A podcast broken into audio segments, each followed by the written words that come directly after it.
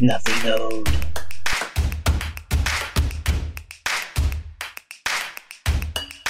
Nothing owed.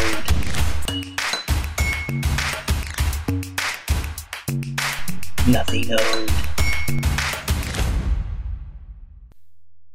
Welcome back to the Nothing Owed podcast. Listen along as accomplished guests discuss success and failures during their journeys as entrepreneurs, business owners, and investors. Bettering your position starts by learning from those who went before you. That learning experience can happen anywhere in the car, at the beach, or on a treadmill. There are no excuses for where you end up in life. If you want something bigger, the time to take action is now. There is no better time in history to achieve success. The hosts, Brian and Stu, are both Marine Corps veterans who believe life is what you make it. Your place in life is determined by your decisions. If you want more information on the podcast, please check out the website at nothingowed.com. No BS stands for Nothing Owed with Brian and Stu. That's what you're going to get with the show. Are you ready? All right, welcome back, everybody, to the uh, Nothing Owed podcast. As usual, we have uh, Stu on the other end and uh, me, Brian. As always, we have another great guest today, friend of mine that I met uh, actually going to one of his uh, his restaurants.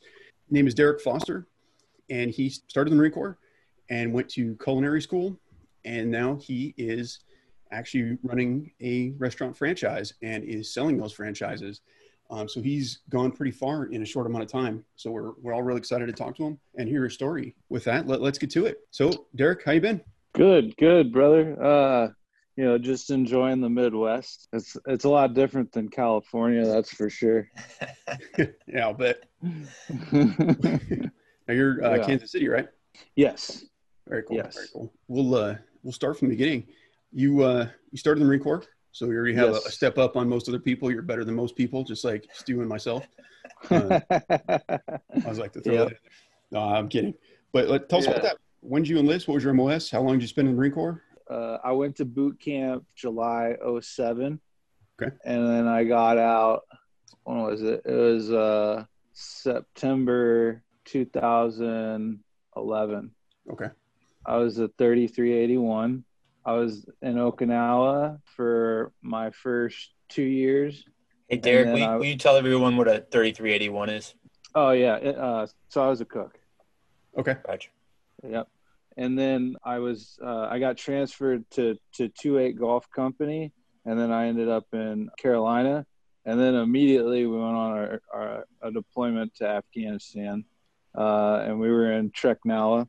And I, even though I was a I was a cook, I, I was actually on the on a cop with uh, with 11s and machine gunners, the uh, who I'm all still very good friends with today and I didn't actually do a lot of cooking there except for like uh, when we'd go to the bazaar or something, and I'd I'd cook up like a lamb uh, on on a Hesco wire grill. We made like you know makeshift Hesco wire grills and stuff like that. Did a lot of jet boil meals.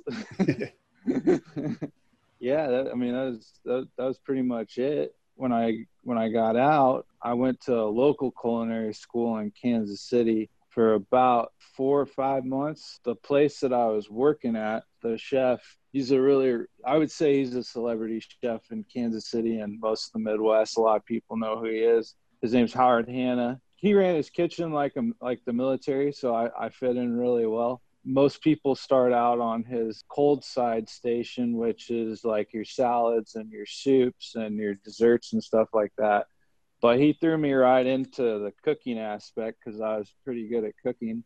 It's just been a passion of mine for a long time. I mean, I would say cooking, uh, I, I knew I wanted to be a chef ever since I was a little kid, helping grandma in the kitchen, and uh, grew up in a children's home in Paragould, Arkansas.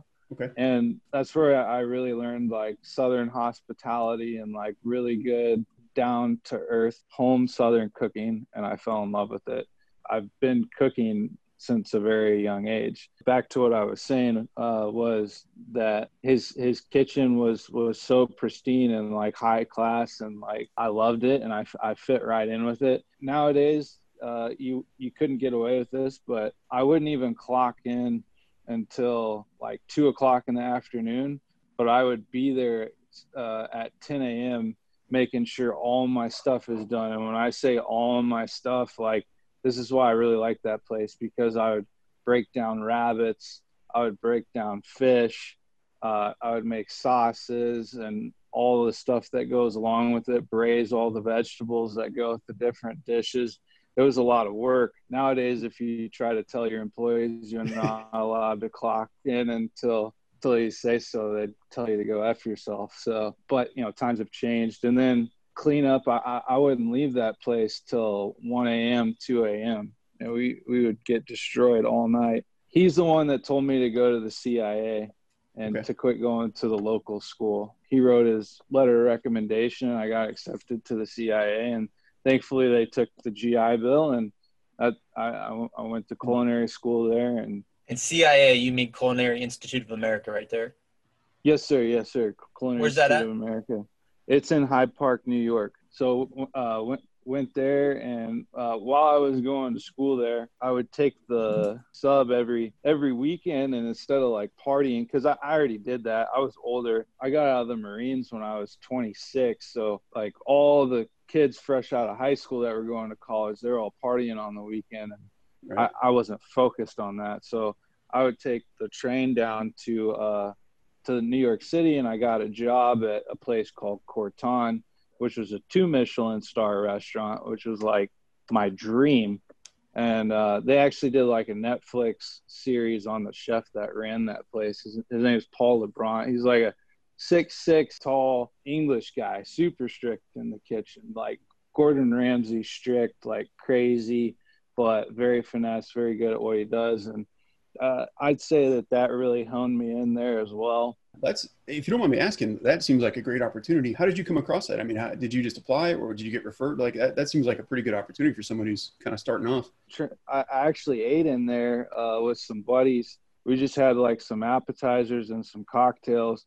And I was talking to the sommelier there, which the sommelier is a, a a person that is an expert in wines. So when you go to like a fancy restaurant, they tell you what wine goes with what. And actually, to be a sommelier, it's a very prestigious process because they have to be able to tell you what a wine is, where it came from, how it was aged, what it, uh, what region it's from, whether it's New World, Old, Old World, which New World means if it's from California or the United States. Old World means it's from Europe or the older European countries. He was he had graduated from the CIA too, and he was like, "Yeah, man, like you should come in here sometime and and and work." And I was like, uh, "I'd love to." And he was like, "Well, let me go get the sous chef." And then I talked to him. He's like, "Yeah, you want to start next week?" I was working there up until my internship, and then my internship happened, and I actually went to Colorado, and I went to Tabernash, a place called Devil's Thumb Ranch, and uh, I went out there mainly because I love Colorado, and I had some friends out there already, and I wanted to be able to snowboard when I wasn't cooking. Okay. So I got to work with some amazing chefs out there as well, and work with amazing products. It was a five star hotel, and uh, I, I loved it out there. And then, oh, what I was saying was that their Wagyu program there was insane. So we were getting like local Wagyu. We were spoiled with Wagyu. Uh, do, do you, are you guys familiar with what Wagyu is? I'm not. No, it's it's beef, right? Yeah, so it, it's a it's a higher grade of beef. Uh, it's a specific uh, cow, and it it's fattier. The the fat striations, if you look at it, looks like it's just super veiny and just tons of, of fat running through it. And you can Japanese A5 Wagyu is like the highest you can go. Okay. And that stuff's like four hundred dollars a pound. It's like super expensive. You can get American version of Wagyu, and you can also get a Australian version of Wagyu. All are really good. Japanese is actually the best you can get, but even the American stuff is really good, and the Okay. stuff that we were getting in Tabernash was really good. So if you ever see Wagyu on a, if you're at a restaurant, order it. It's it's Okay. worth it. Okay. Yeah, and and you cook it less. So like medium rare, you want it rare. It tastes better rare. It's like butter. It's Okay. you could cut it with a spoon. It's ridiculous. Uh, after I after I left Tabernash, I came back to uh, school uh, after my internship. The the restaurant that I was working at in New York had shut down, which I could see why. It was the, the guy was doing such fancy food, the food costs were through the roof. And at the end of the day, you have to run a sustainable business. So I kept that in the back of my head too. And then uh, I started working. I applied for another job down there for a place called the Musket Room. And it's a one Michelin restaurant in New York City. I, I learned a lot there. I had a job offer there uh, when I graduated the CIA. My wife now, who was my, my girlfriend at the time, she was from California. So I had to turn that job down and I ended up moving to California. When I moved to California, uh, I opened up a place for a guy called Tempo Urban Kitchen, Okay. which was in Brea, California. Okay. Literally, all he did was hire me to consult and and make recipes and whatnot, and that that lasted a couple months. And then after that, he asked if I wanted to be the chef of the place, and I I pretty much said uh, I, I kind of want to do my own thing, and he, he respected that. So we went our own separate ways, and then uh, that's when I started going back to my roots. Being from Kansas City, I grew up on barbecue. I mean, if you Kansas City, I mean, it's one of the most violent places in the U.S. So they say, like walking down the streets of Kansas City, you smell gun smoke and barbecue. so, and my my buddy that actually raps with uh, E40 and a bunch of people in the Bay Area, he has a song coming out soon called "Gunsmoke and Barbecue," and I love it. uh, grow, I, I miss good barbecue, so I I started. I bought a little smoker from Home Depot, just like a little eighty dollar smoker, and I I just started testing out recipes and testing out rubs and whatnot. And then that's how the catering started. Like I, par- I started posting it on Instagram, and like friends were like, "Damn, that brisket looks good. What do I gotta do to get that?" And then I was like, "Well, uh, I can make you one if you, or I, I'll, I'll cook you up one if you want." And so that's kind of how that started. And then I got a bigger smoker and started doing like events and stuff like that and concerts and whatnot and then um, it got a little bigger and then while i was doing that i, I did a pop-up in los angeles So when you, if you don't mind me Uh, asking, like when you when you say pop up, like what would what does that entail? Like how is that different than what you were doing? Uh, so the pop up in Los Angeles, this was a this was actually quite a bit different. So basically, uh, it was in a loft studio in uh, Los Angeles, and then basically like thirty people would buy tickets to a dinner, and then they'd fill the seats and and they'd Okay. come, and then I'd I'd cook everything that day right there Okay, in this little uh, tiny loft spot. and that that was Um, something that you you'd set that up. You said. Yeah, so uh, these people, the, the guys that were running the the loft pop ups, they they contacted me and they they invited me out, and Okay. I went I went to one of them, and then uh, they asked me to cook at one of them, and then I I kept cooking at one of them, and then. Uh, long story short, one of the other guys that did pop ups there, his name was uh, Matt Ewan. He worked at a place called Lukshon in Los Angeles he worked for Chef Sang Yoon, who's a celebrity chef in uh, Los Angeles, and he he was the person that started Father's Office, and he was like the true godfather of a a gastro pub. Like he's the one that really got the gastro pub where it is today. And Okay. I ended up meeting him and going to one of the restaurants, and then next thing I know, I'm I'm working there, and and so I, I worked there for about a year.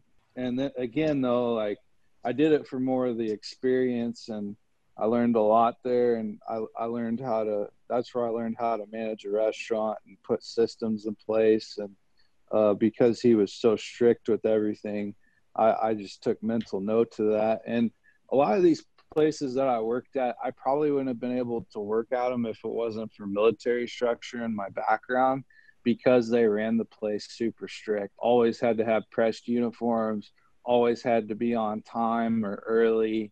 Uh, so it was it was a really good experience, and I, I was doing I was working there and still doing the barbecue, and then eventually one had to give, and I was Right. like, as much as I love this guy, I've done my time here, so I feel like it's time to move on and put more money in my pocket.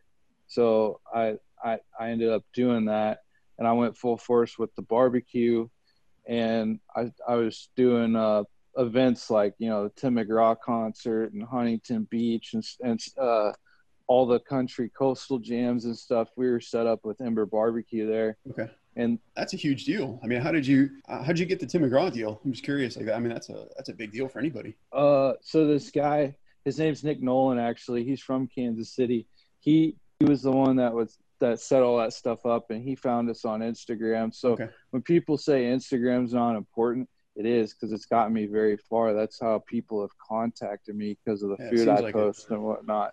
And, and he liked the job that we did, so we did we did country. Con- Anytime he had a big country concert, Dan and Shay, Cole Swindle, Tim McGraw, uh, we we were there slinging barbecue, and then If you don't mind, I'm uh, curious. Uh, sorry to interrupt you. I'm curious though. Like when you do those those concerts, how many people were you serving? uh, oh, I, I don't even know the number. All all I know is that uh, we would clear like seven to ten k in sales in about three hours Wow. Okay. because it was just fast, fast paced. Right. and it was a beautiful thing. Um, but uh, uh, so doing that, and then where I met you at uh, Native Son Ale House, Yeah. we, we we ended up contacting. Well, they contacted us, and we ended up contacting them back, and they're like, "Hey, we need food here. People seem to like your barbecue.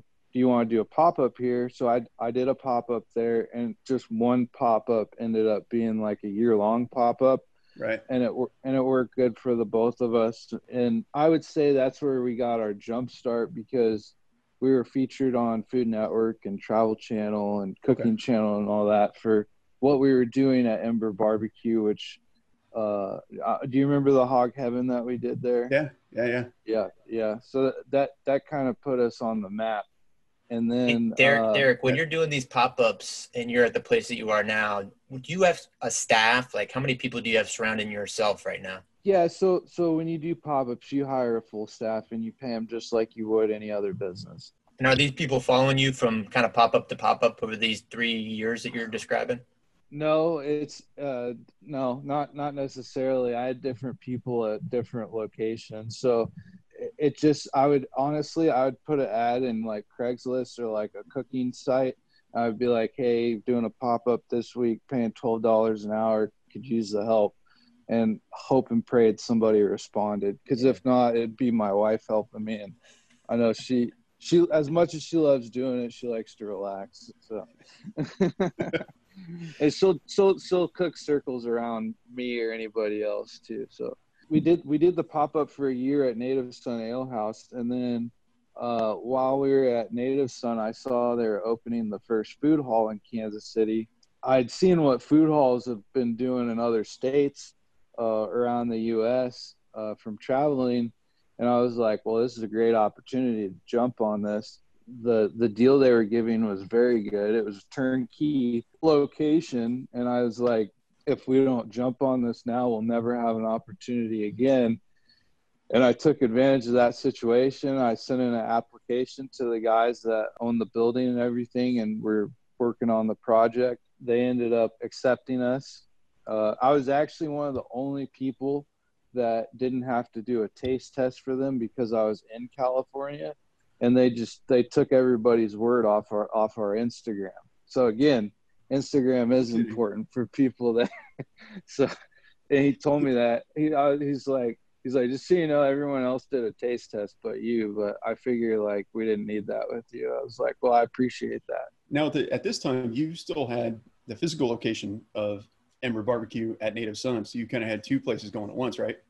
Yes. Yes. Yeah. Uh, and but we were coming up towards the end of our contract. We had like five months left at uh, Native Son Okay. when I when I opened up Mother Clucker, which is Nashville Hot Chicken uh, in Kansas City, and Parlor was the first location. And uh, I fell in love with uh, Nashville Hot Chicken uh, when I was at the CIA. I went and visited Nashville, Tennessee, and I've been going there since I was a kid too, with family and whatnot and I, it's been something I've loved for a long time.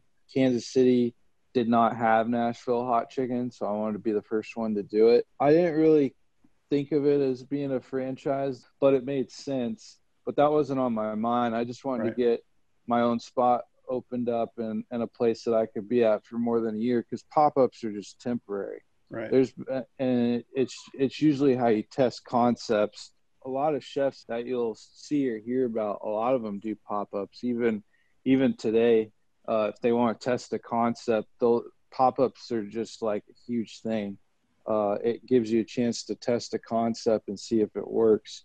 So i was kind of done doing pop-ups and i was like i want a, i want a steady spot and thankfully like it, it took off and hit the ground running pretty hard there's a lot of there's a lot of bumps in the road Uh, we had we had a fire that shut the place down for like a month and it happened to come from my kitchen uh What, if you don't mind me asking, like, what, what caused the fire? Was it uh, cooking? Was it? Uh, yeah so one of my employees had uh boiling butter on the on the stove and uh, he picked up the pan and the pan the, the pan handle was super hot and he dropped it on the floor and when he dropped it on the floor it the the butter splashed into the fl- uh, the flame on the on the stove and then it, it whooshed up and and it, it caused Oh. the uh, sprinklers to go off and it caused a little bit of damage so we were we were shut down for like a month after running strong for three months of being open and then i mean but that's what insurance is for right right. uh, and it, and I had it on. We had cameras in there, so I had it all on video, and I saw like it was a full on accident. But th- that was one of the bumps in the road, and I I literally like it was it was my phone had rang a couple of times. I didn't get up and and and answer the phone call, but first thing what I usually do is I'll check the cameras in the morning. I saw a fireman in my kitchen with water up to his knees, and I was like. I, oh, No, no. I, I, yeah, I turned over to my wife and I was like, whatever you do, do not look at the cameras. it's just like, why? What's the matter?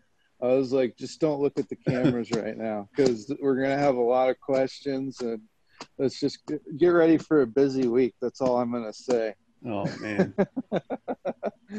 so it was that was that was rough and the fact that it came from our kitchen was rough because there's seven kitchens in this food hall and everyone's like man you guys i just can't believe you flooded the place you know? I was like you know why you gotta be a blue falcon? Just accept it happened. And then uh another bump in the road starting your own business you can't like afford to get a bunch of stuff so like Right. I don't I donated my my iPad to the restaurant so that, that the employees could clock in and out and whatnot and take orders. And then I wiped everything from my iPad, but unfortunately when it re-updates, when Apple re-updates, it reloads everything. So this so this this dude was like transferring money from my bank account to his Ah. PayPal and stuff like that and I but I caught it all on camera. And I'm like what is this guy doing? Sure enough like I see this money going out of my account. And I was like I was like babe who who's Rose? Where's this money going?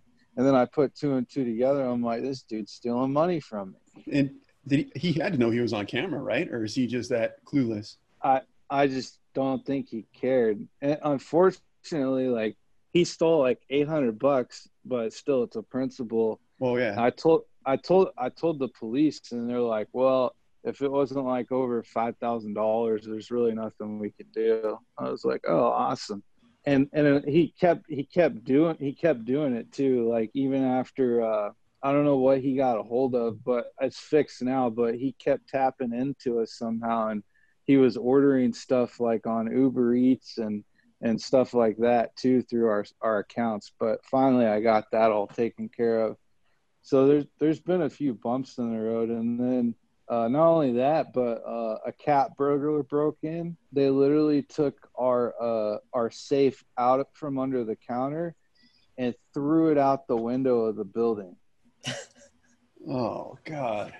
yeah. And i and i have it i have it all on camera. And they took about seven thousand dollars. And that that's another reason why i have those cameras. Like seeing that i was like wow this is insane they ended up catching that guy because in that safe I had like my employees W twos and stuff like that. The cops found uh, they pulled a guy over and they had the guy had all my employees' paperwork in his back seat.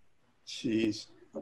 Yeah, and and the dude was from out of town, so he he would hit like town to town and then go back to like his home base. The guy was from St. Louis, and they said like he's robbed places all the way up to Arkansas. So that was just his full time job then, just to go around ripping people off. Yeah, God. yeah, That's- crazy, right? Yeah. So there was one other bump in the road, and I'll, I'll go Let's hear it. ahead.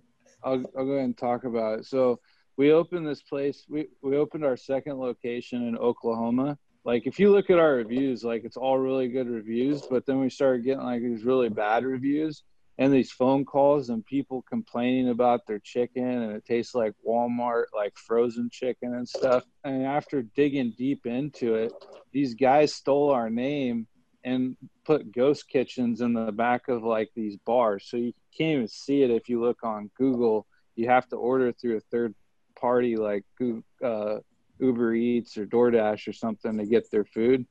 They literally stole, which I own the trademark, motherfucker, mother clucker. I, I bought it. I bought it. and these these guys were using our name, not only our name, but they stole our logo too. So if you look on like Uber Eats and DoorDash, you could see like our logo and but there's like no location, but you could order order the food. So I had somebody order the food and and sure enough it was like trash. And so people are thinking like we like downgraded or something or they're like, "Oh, you guys deliver now?" Like, "No, we don't deliver." This stuff they don't teach you at school. You just you just you, you learn it as you go along with the with the business. And it's not it's not meant for everybody. You gotta have very very thick skin because there's just stuff along the way that's crazy, and you always gotta have a lawyer on retainer. Always, you can never not have a lawyer on retainer.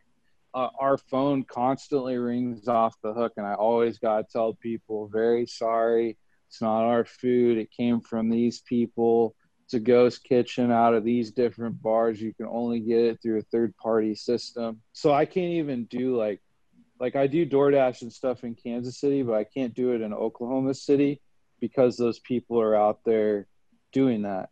I'm friends with a lot of chefs and whatnot, and one of my local buddies who's a chef in Kansas City was like, "Bro, like just so you know, these people called me and were like asking me if I wanted to open up a mother clucker in the back of my bar." And I was like, well, we already have a mother clucker in Kansas City. And they're like, no, this is a different mother clucker. and it was, it was them trying to sell their concept to my buddy. His name is Paul Tran, and he opened up the Halal guys in California, and he owns all 15 of the franchises out there, LA, San Diego, and Orange County area. Right. And he used to work for a big company called Fransmart, which those Fransmart are the forefront runners that got Chipotle where they are and Five Guys where they are, Panera where they are. like a um, consultant firm, or what? What do they actually yes. do? Okay. Yeah, they're they're a consultant firm and they kind of take on the task so that they do a little more than consulting. Okay. And he wanted me to consult some recipes for him for a concept, and it, it ended up not going through. And I kept in touch with him. I was like, "Hey, I think I want to franchise Mother Clucker. What all does that entail?" And he basically took me under his wing, and he's shown my wife and I like everything, and he helped us get it uh, to where we can now sell them Okay. he's the deal maker and he he's the one that talks to it because there's just so much stuff that uh in fine print that you can't really learn without Right. it doing it and experiencing it so he's the one that's talking to all our potential buyers and stuff Okay. like that and if it wasn't for him we wouldn't really be where we're at right now uh he's been a tremendous help It sounds like had you not met him, you probably wouldn't. Had you? Would you consider franchising? Had you not met him? I would it would have just been harder to do with very little capital Okay. because a lot of people when they do that they have a lot of investors and stuff like that and we've just been feeling off what we've been making in kansas city Okay. so when that pandemic hit it was right bef- uh, right before the pandemic hit literally like right before shutting everything down we had just legally gotten all of our uh, documents done so we can start selling franchises. Wow. If you don't mind me asking, how ha- in your area, how has the pandemic been affecting you? Like, did you get shut down at all because of that, or were you still able to serve food? Yeah, we are sh- because we we don't have a standalone and we're in a food hall. Okay. We had to abide by what the food hall owners wanted, and we we've been shut down since the end of February. We Wow. just opened up five days ago. I, Oh, that might was- be. How was that bump in the road compared to the rest of them?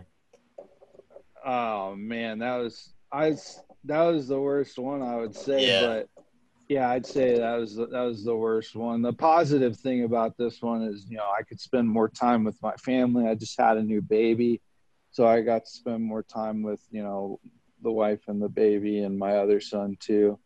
So that that was a positive thing and then it gave it gave me a chance to uh really think about like how we can move forward with the franchising because we had a lot of people that were talking and wanting to do that before the before uh, the pandemic, and then it just became crickets after that. You didn't hear from anybody because they were losing money too, you know. so Yeah, right. so it was uh, it was pretty rough, but things are starting to look alive again. So that's that's a good thing. Is there any insurance claim that a restaurant owner can do during COVID? No, the only thing you can do is you can pull out the the PPP loan, but I can't pay I can't pay myself with that. That can just go to vendors and employees only. Yeah. Have you? And I did that. I did that so I could pay them. How was your experience with that? Was that easy to do, or was that? I mean, just curious. Yeah, it was it was pretty easy. The the the bank that we worked with, it was easy, uh, and I think we got lucky with that because I've heard some horror stories with that too. Uh, but our bank was pretty good with it. Okay. Derek, what kind of business background do you have? So I understand Marine Corps discipline, I understand the CIA and all the, the OJT you described, but I mean, it seems like you, you have a lot of business savvy. Can you describe any formal education or is that all just from on the job training? Let's just say, well no uh when i was young when i was younger uh I, li- I lived on my own at a very young age and uh i'll just say like i mean to be honest with you I, I have a lot of street knowledge. I had to survive and do what i could when i was younger and thankfully i'm blessed like i never got in trouble or, or shot or killed or anything like that. I learned a lot from that and i learned a lot putting that in perspective with the marine corps and then going completely legal on everything you know it's just like i would say if i didn't have that knowledge i would have got ran over and and and pushed down in the dirt a lot easier because i see it happening to people around me uh, and i try to talk to them and help them out because there's a lot of politics in this tons of politics. Especially like when you're in a, a food hall setting or you're in you know a lease setting so like right now like i'm done with like landlords i'm i'm done with it all. Like moving forward my next location i want to own the commercial property and right now is to do that because everything's down like commercial property is down like 30% and it's just nose diving deeper right now I, I, I mean i don't know about where you guys are but places are going out right and left by where i am right now What would you say contributed to the direction you took in your life? Because by all means, like you're incredibly successful. Like you're doing awesome stuff, right? Like you're doing better than a lot of people that have formal education and have master's degrees and all that stuff. And I I mean this as a credit to you. I think a lot of people that, like you said, kind of have a lot of street knowledge. They maybe would have chosen the the wrong path. So I mean, was there something in your life that you can point to that said, "I'm not going to go. I'm going to take the right path instead of the wrong path"? Like, is that, can you talk about that? I mean, like, I mean, even the biggest, you know, kingpins in the world, you know, and get get rained on their parade at some point. Like, you know, Frank Lucas snitched out the entire army and uh, everybody that was involved in in his operations. You, you know, like a lot of the Italian mobsters that they were, they all ended up getting. You end up getting caught. So is it worth it at the end of the day? It's not worth it at the end of the day and there's more money to be made legally if you do it the right way Right. and there's Okay. tons of there's tons of like side hustles legal side hustles you could do and whatnot i just started dabbling with sports card flipping there's tons Okay. of money in that right now tons of money Really? Yeah. Uh, if you would have bought Patrick Mahomes rookie card hollow uh, for five hundred dollars last year, it's going for about eight k right now. Hmm, I got a closet full of baseball cards. I might have to revisit. uh, it's such a hot market. It's ridiculous, and stuff like that. Like uh, my wife, she's like, "Are you gonna go get a job?" I was like, "Yeah." I was like, "If I have to, I will." But babe, I think I have enough side hustle and street hustle knowledge. I we can get by without it.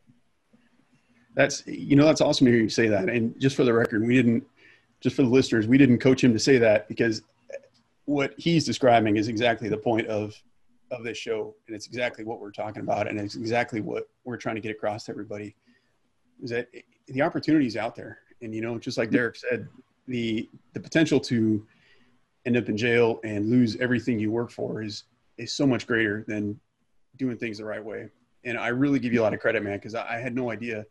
Like all the all the things you went through like i only knew a fraction of that. And so yeah i appreciate that no, I'm, I'm being totally sincere when I say that because you, like, I knew you had a good story, you know, that's why we wanted to talk to you. But to hear everything that you went through, like people stealing your safe and like even stealing your name, like that's unbelievable to me. But you're still making it work and you have a great attitude, and I love that. And that's, I, I mean, you're perfect for, like, you exemplify what we're trying to get across. I think perfectly. I, no, I appreciate that. Yeah, I'm struck by the resiliency I mean, all the, the as you called them bumps in the road, just being able to remain resilient, keep your eye on the prize, and I mean, you're talking about growing, and so you're either getting better or you're getting worse. So I'm just impressed. I, I honestly believe, and I brought up the formal education piece just because Brian and I have talked about this before. I think a lot of people believe if they go get an education, that a job's going to be waiting for them, but they're not willing to put in the hard work or be resilient. And you kind of see that with the Marines. I mean, that's what boot camp is all about: is teaching you to fail and be resilient and uh, I'm just impressed with how hard you've worked and, remaining resilient because a lot of people would have given up in similar situations, and I, I, think that's what struck me. Yeah, I appreciate that. Yeah, absolutely. Has there been something that's made you want to give up? I mean, what was it? What's been the most challenging for you? Like, what, what's been the hardest yeah. part of all this? Well, like, yeah, you know, I have thought about it, and I just had a conversation with my buddy about this like a couple days ago because, like I said, like I, I was doing like street stuff when I was 18, 19. And one of my buddies I lived, lived with in like the super, super hood of Kansas City. Uh, it's called, it's called 25th and Askew. You can look it up. It is crazy. I, I'd sleep on his couch and I'd, I'd sling weed all day. Well, this kid would sling weed all day and he would, uh, I had a job too. I was working at a restaurant, but, uh, he, he worked for the trash company uh, before they had electric arms that came and lifted that that shit up and put it in the the garbage. You know, he was one of the people that was riding on the back of the truck and throwing the garbage in the truck. He would wake up every day. His shift uh, started at 7 a.m. He would wake up every day at 5 a.m.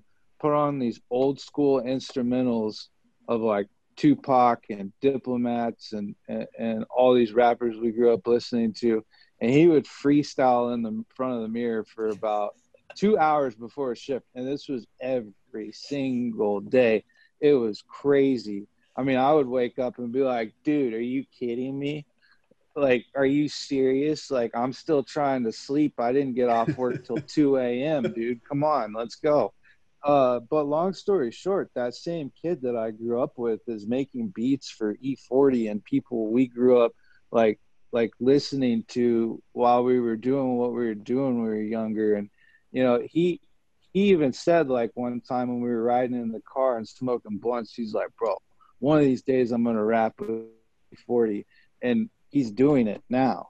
And it, yeah. and it, and he was talking to me the other day and he's like man like i love this rap stuff but you know, like I don't like the politics and blah blah blah. But that's like with anything you do, and I'm dealing with the same thing right now with certain things uh, and certain people. I'm I'm dealing with these politics, and I'm. He was like, I think I'm about done with rap, and I was like, dude, you're you just made a beat for E40. You're on one of his new albums, like, bro, like that's what we dreamed of when we were younger, and and you're doing it. So why would you give up on that? I had a little. Uh, I coached Pee Wee football, and I had all the parents over for a party at my house yesterday. for the kids. And one of these these dads came up to me and he's like, "Hey man, play this song." He's like, "This goes so hard and my kids love it." And I was like, "Oh yeah, let me check it out." And it was the song my buddy made that I grew up with in Kansas City. I was like, "Bro, that's my that's my homie." Like I talk to him every day. He's like, "You don't know this guy?" I was like, "No, I do." I was like, "Call him right now and he'll answer." And I did and uh, he answered and he talked to, to to the kid's dad and was like wow like yeah derek's one of my homies we grew up together blah blah blah we used to live together ride together and he was like he's like that's what's up man he's like well dude like what you're doing out there is like amazing my kids love your music blah blah blah and i i was like he needed to hear that because he wanted to give up on rap why would you give up when you're good at it and then uh, like I said, like right when the pandemic hit, I had just got my FDD so I could start selling these franchises. I had a guy in Atlanta that wanted to buy all the rights to Georgia. I well, I haven't heard from him since, and I wanted to give up. I wanted to give up.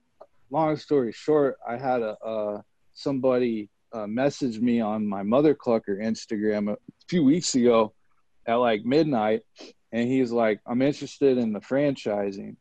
And we're doing a discovery with him. We're scheduling his discovery here soon. So we're moving forward with that process. And and like I said, I wanted to give up because I was like, somebody buying the rights to uh, to Atlanta or to Georgia would have been amazing. But uh, if it if it didn't happen, it it didn't happen. So this new guy that is talking to us brought a breath of fresh air to me. And I do want to give up sometimes. Sometimes I'm like, damn, is this really worth it? And I, I know at yeah. the end of the day, it is going to be worth it. So I keep going.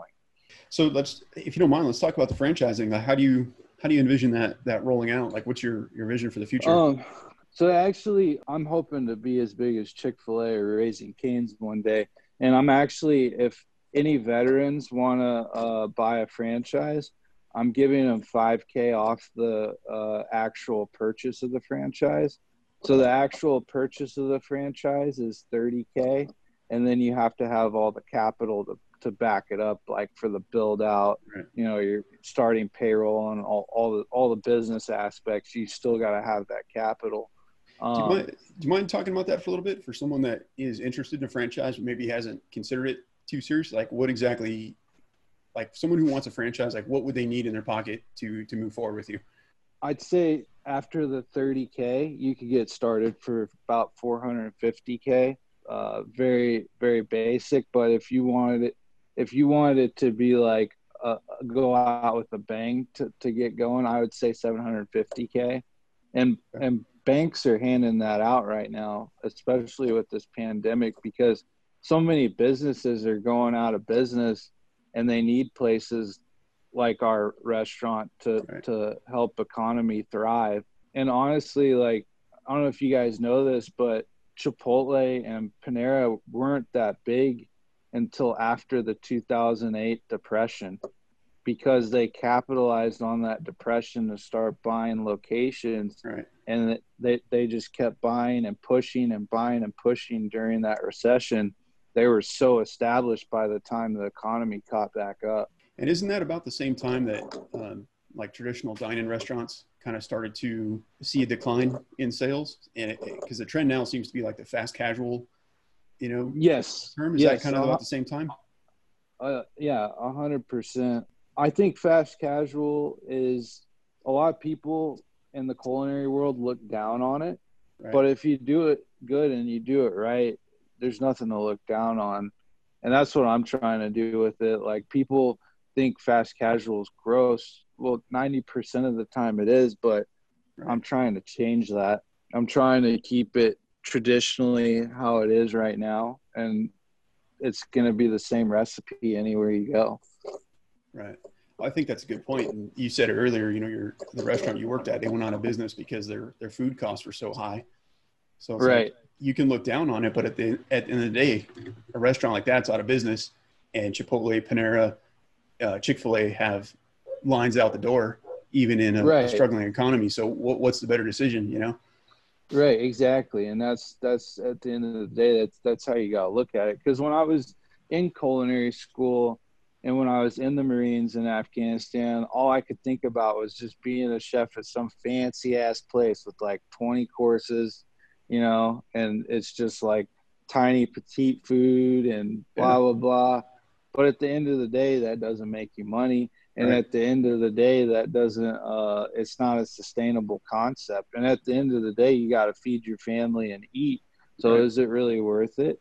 And those those restaurants have armies of people, so it's like all their costs are through the roof. You know, their labor costs are through Right. the roof, their food costs are through the roof. So I don't care what anybody says, it's not a sustainable concept. Yeah, because I'm sure a, a sommelier is not cheap.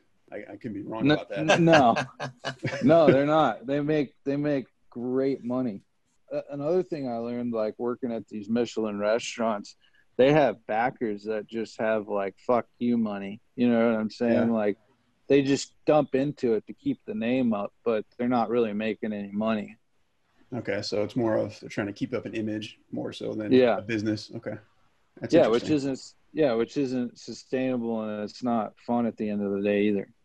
I know a lot of people have looked at franchises. I, I've done it myself, but for someone out Yeah, there so so have I actually. I, I went I went deep down the rabbit hole with a Jimmy John's. So I was listening Oh, to you okay. throw out your numbers, man, but I was like ready to pull the trigger, and we ended up backing off. But uh, yeah, man, I, I've done all the research too. who do you, who do you think uh, like what's what would be an ideal person for a franchise? Like you know, some like what does buying a franchise offer someone that's looking to start a business that you know, Um, like if you're starting from scratch, like what do you get for the money that you invest? So even for the unexperienced people, like there are some sports players that were talking to me at some point before the pandemic. They don't have any ex- like restaurant experience, and obviously they'll never be there because their careers such you know take so much already of their Right. time. We have a system in place to where we can uh, hire a management team for you, so you never have to be there but it is an extra fee, It's like sixty five hundred a month to do that. Okay. So it, it could be anybody, and we're not saying no to people just because they don't have experience. But I have a little questionnaire that I send to people, and if they meet the criteria through the questionnaire, then we move forward in the next steps and showing them numbers of what we made and what you could expect. And like people got to remember too, our our Kansas City location is only a 192 square feet, and we did over 800k in sales after taxes. You said 192, like 192 square feet. Yeah, yeah, 192 square feet. Yeah, it's super small. Yeah. That's So that's imagine- incredible. Yeah. So now, like, so now I'm looking for a place with with a drive through. Uh, I just put in an offer for a spot for for for my location. Not necessarily, it won't be a franchise, but it would be like our first corporate store. Okay. uh, I put in an offer, so I'm waiting to see if this guy comes to the reality that commercial real estate is not where it is, right? What he thinks it is right now. Right. So we'll we'll see we'll see what happens. Just the one thing I wanted to, to recap on real quick for anyone that's that's interested. When you went to the Culinary Institute, for someone that may be interested in going down that path, how Mhm. did you that because that's a big deal. Like that's not easy to get into. So how did you get hooked up with that and just kind of explain the process for someone who maybe want to to try that out? Um, so you got to have a letter of recognition or LOI to get into there from uh, an alum person that that graduated from there.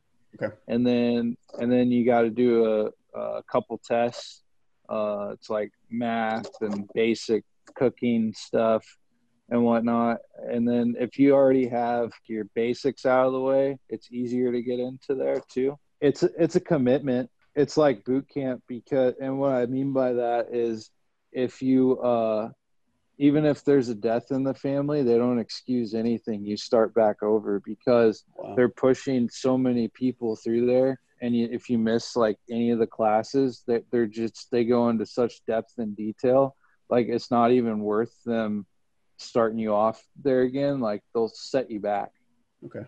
like my my wife actually unfortunately i had to because i had already graduated and she was still still there in school i i went to her grandpa's funeral for her because they were going to set her back a month if she went to the funeral Wow.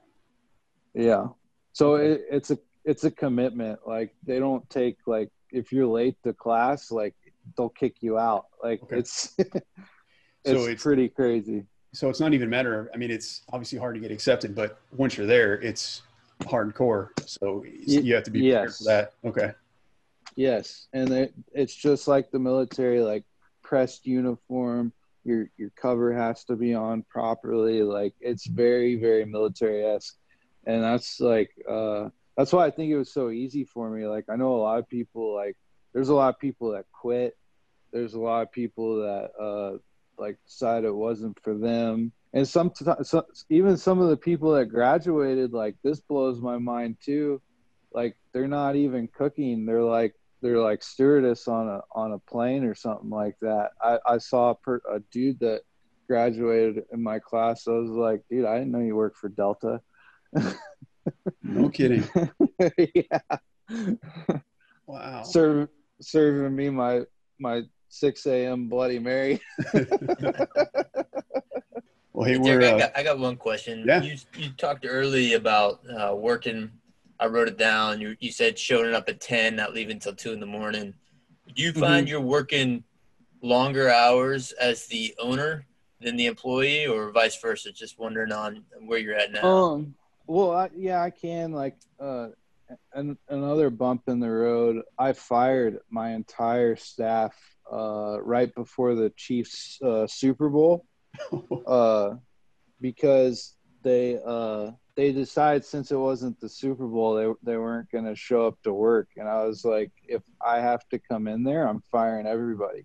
So so whoever's there is not getting fired, and I I had one guy there, so everyone else was fired, and I ended up uh, I ended up working for like the next six weeks there, uh, just myself and this one guy. My wife would come in when she could, but we just had that baby and she was breastfeeding, so it wasn't really sustainable for her to be in there. how, how many people did you end up Um, firing? Uh, eight people. Wow. So that was yeah, 90% of your staff almost? yeah, yeah. But but again, like that's what people got to understand. Like, I'll cook circles around you. Like I can do Yeah. my, I could do your job better than you. I just, I, I'm trying to open up more businesses, and I, if I'm at work all day, I can't focus on that. That's, but I got a I got a good staff in there now. It, it it only took like six weeks to get it to get another staff in there. It didn't take too long. And what when you're when you're looking for employees, I mean, is, are, do you require like past kitchen experience, or are you willing to train people? Like, what do you look for when you hire people? Oh, I'm willing to train people. I like people that don't have any kitchen experience because they don't have bad habits, and you can train them exactly how you want them trained. Good point. So I yeah, I don't turn I don't turn anybody down. I mean, when I got hired, when I got out of the Marines and I got hired at the place I worked at in Kansas City, which is very well known, and out of all the Michelin restaurants I worked at, like this dude's cooking was more hardcore than any of them, just because of the level of the cooking. It's not like it's not it's not all it's fancy, but it's fancy on a different level. Michelin stuff has they put flowers and garnishes on all their stuff. Like this dude, like literally had me breaking down rabbits, fresh fish coming in every day. If a, if somebody came from one of those workplaces, I would expect them to be a manager. But if people don't have any experience, it's fine because I didn't have any experience when I went to him. But I told him I was a quick learner, and and I, I worked my way up there pretty quick just without any experience. I knew- like I said, I, I knew some of your story, but I mean, to hear it, like, to hear you tell it, it, it's awesome, man. Like, Yeah, that was a great story. That was a great conversation. Oh, I appreciate it, guys. Thanks for letting me share it. I, I really do appreciate it. So, and I, I think it's I think it's cool you guys are are doing this. It's it's it's very awesome, and I hope uh, I hope that uh, the people that are listening, you know, wh- whatever job they're doing, they'll keep doing it. yeah, that's the point. And you know, I like I said, we we didn't coach it all, but you hit on a lot of the points that that we try to drive home is that you surround yourself with the people that you want to become, and and you get Yeah. that. You know, it's it's hard work. It's showing up on time, and you know, you use the tools that are available. You know, Instagram. I mean, that's free to sign up. Like, Yeah. I- I've seen you almost well from your start in California. You know, I've I've kind of watched you, and I got to say, I'm real disappointed that you left California because there's not much good barbecue out here, man. But um, yeah, like you use the tools that you had, and you know, I, I watched how you did it, and I've I've seen it, man. You you, you said so many important things, and you know, Yeah, keeping like I think what you said about it being political, and even the story you told about your friend that was got to where he was in the rap game. But everyone gets to a point where it's very political, and it's hard to navigate those personal relationships. And you know, I scratch your back, you scratch my back, and I think when you get to a certain place in your career, everyone experiences that. And your point about you know keep working, get better at what you do, and don't forget how hard it was to get there. I think will resonate with a lot of people. yeah. yeah. Lastly, is there any uh, where can people find you on social media? Uh, where can they find you Uh, for the if they're interested in a franchise? Yeah, uh, so our uh, my Instagram is uh, at Dufflebag Chef, uh, Okay. D U F F L E B A G C H E F, and then um, our uh, Instagram for Mother Clucker is at Mother Clucker Official.